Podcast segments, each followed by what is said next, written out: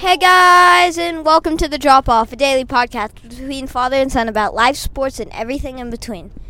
Today is Tuesday, and we will be doing a what is up with the NBA playoffs right now. So, we have been like throughout the playoffs, we've kind of been giving like our our takes, like our views, and like what we think is going to happen. So, now that the series confer- conference finals in the West is 3-0 to the Warriors.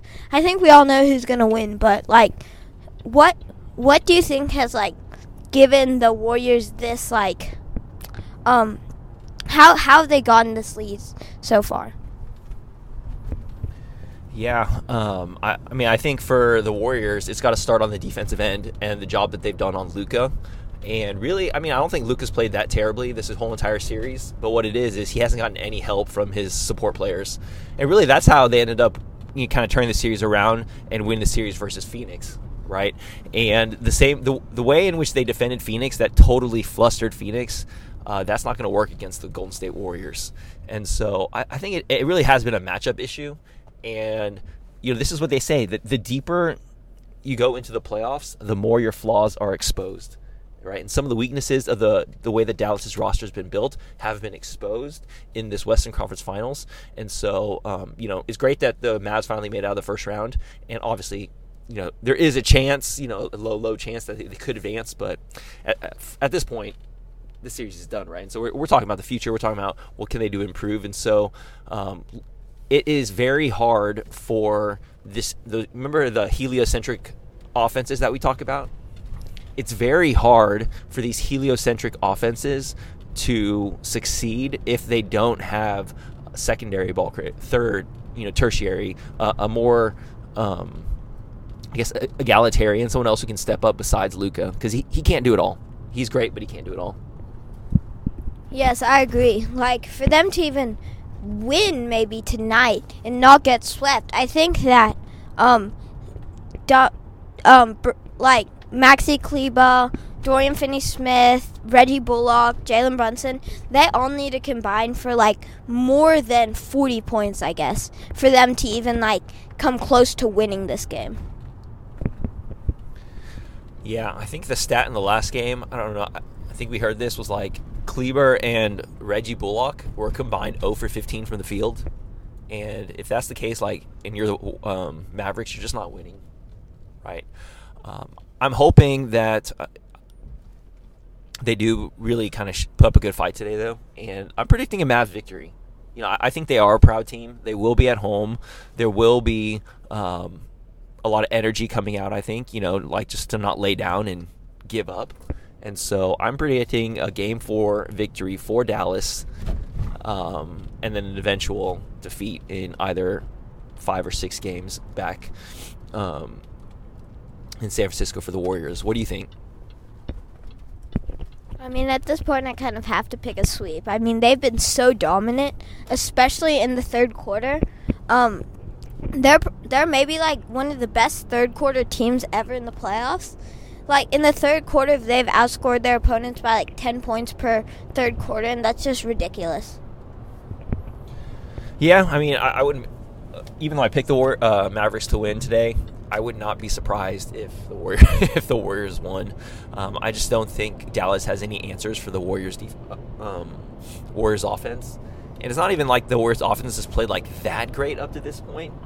Um, but you know you, have to worry if you're the rest of the league that Steph does seem like he's heating up a little bit. You know he's kind of struggling a little bit from three, but um, or I, I mean not struggling, but not up to his usual standards right? He, he's been having a lot more like 5 for 16 kind of three point games as opposed to like 7 for 16.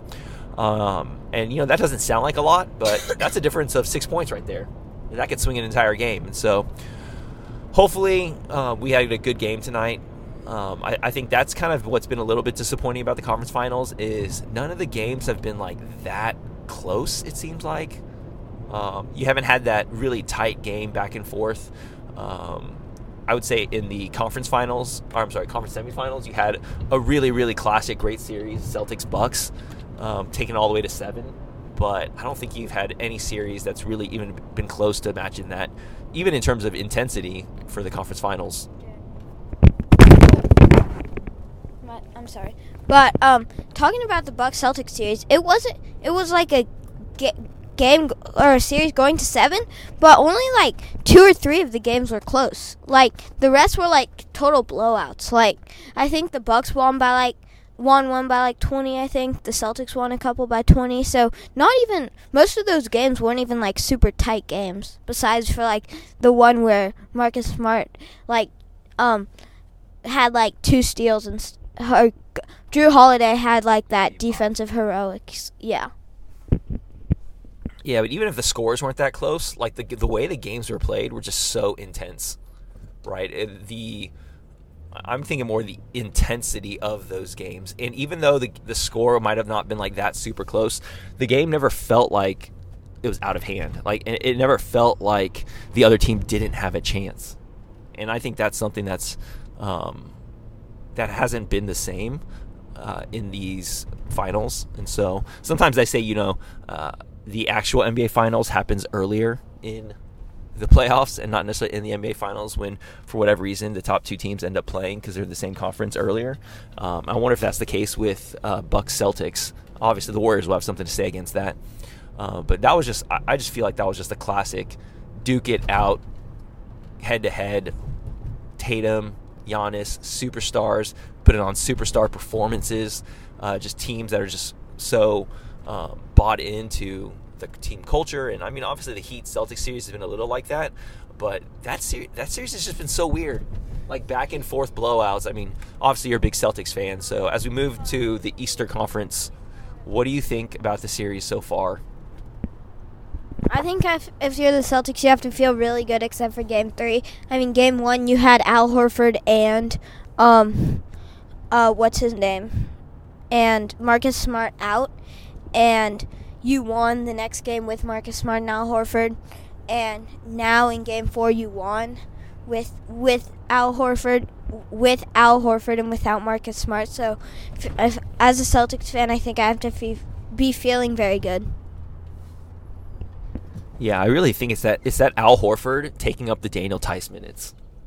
I don't know what the stat is, but Tice is like basically minus one point per minute in the entire series. So every minute that Theis is on the floor, uh, Boston's losing a point. Right, so the more you can minimize the Theis minutes, and I don't even know what it is. I mean, I, I haven't really watched the games that closely, but if you have Robert Williams and Al Horford, and Robert Williams only has to give you obviously he's not fully healthy, he's dealing with knee soreness. So if he can just give you like 15 like quality minutes, and Al Horford take the rest of those center minutes, you know, like 33 minutes, I think you're feeling pretty good if you're the Celtics. Um, and obviously, the Heat are dealing with their own injuries as well. And so it's not like the Heat are perfectly healthy and the Celtics are are not. Um, Herro is out for this past game. Obviously, Jimmy Butler is dealing with injuries. Kyle Lowry is dealing with injuries. And so it's now it's a best of three, two out of three. The Heat have home court, which which is usually a sign of kind of um, an advantage for uh, the higher seed, the home team, when series are two to two. But you know this game five coming up is super super important what do you think the keys are for the Celtics as as you go into Game Five? I think the key is to, um, well, I think that we definitely need to have Al Horford and Robert Williams, and I think if Rob, if Marcus Smart can play and have like a defensive game to like like like he did not even like an offensive performance like he did in game two, but even just the defensive performance in game two. I think that if he has something like that, then it'll like really like it'll be really good for him. Our team. Yeah, for me, the key for the Celtics is just limiting turnovers. I, I mean, the Celtics defense. I mean, obviously the Heat defense is great too. The Celtics are having trouble against the Heat defense, but the Heat in the half court really don't have a chance to score against this full full strength Celtics defense. Right? And so you want to limit their transition opportunities as much as possible. And that's what really killed the Celtics in game 3. Like the Celtics won every aspect of that game except the turnover battle. And I think the Heat had like 20 points off of turnovers. You take those away and that's kind of a I mean not, not even take them all away, like take half of those away. I mean, the Celtic. I think the Heat had what did I tell you, 17 steals that game, and a lot of those steals are like live ball turnovers, right? And so the team's going the other way and gets an easy transition opportunity.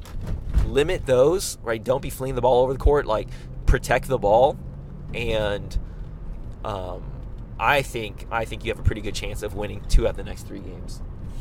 I just think the Heat don't have enough juice on offense um, in order to score against this great Celtics defense.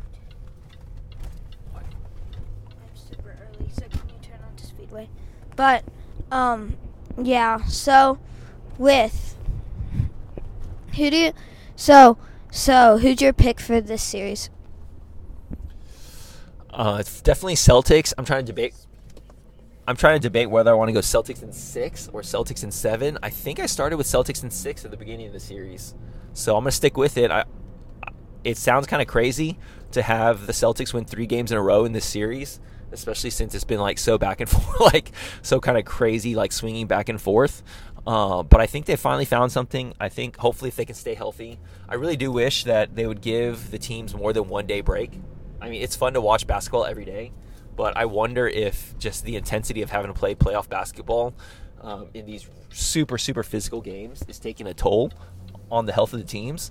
And so I wouldn't mind seeing like another extra day break of rest. But this is what it is every other day. And so I'm going to go Celtics, hopefully in six games. What about you? My pick would be Celtics in six too, just because um, if if the Celtics are going to win, I think they will be able to win Game Five back in Miami, and they'll be coming off of that win. They'll have the energetic Celtics crowd behind them, and I think they'll be able to win Game Six. All right, I hope so. For our sake, I'd love to see that Celtics Warriors in the finals. I think that would be a great series. All right, well, we've arrived at school. Thanks so much for listening to us wherever you may be listening. We hope that you have a great day. Bye, Dad. Love you. See you later. Love you too, buddy. Bye.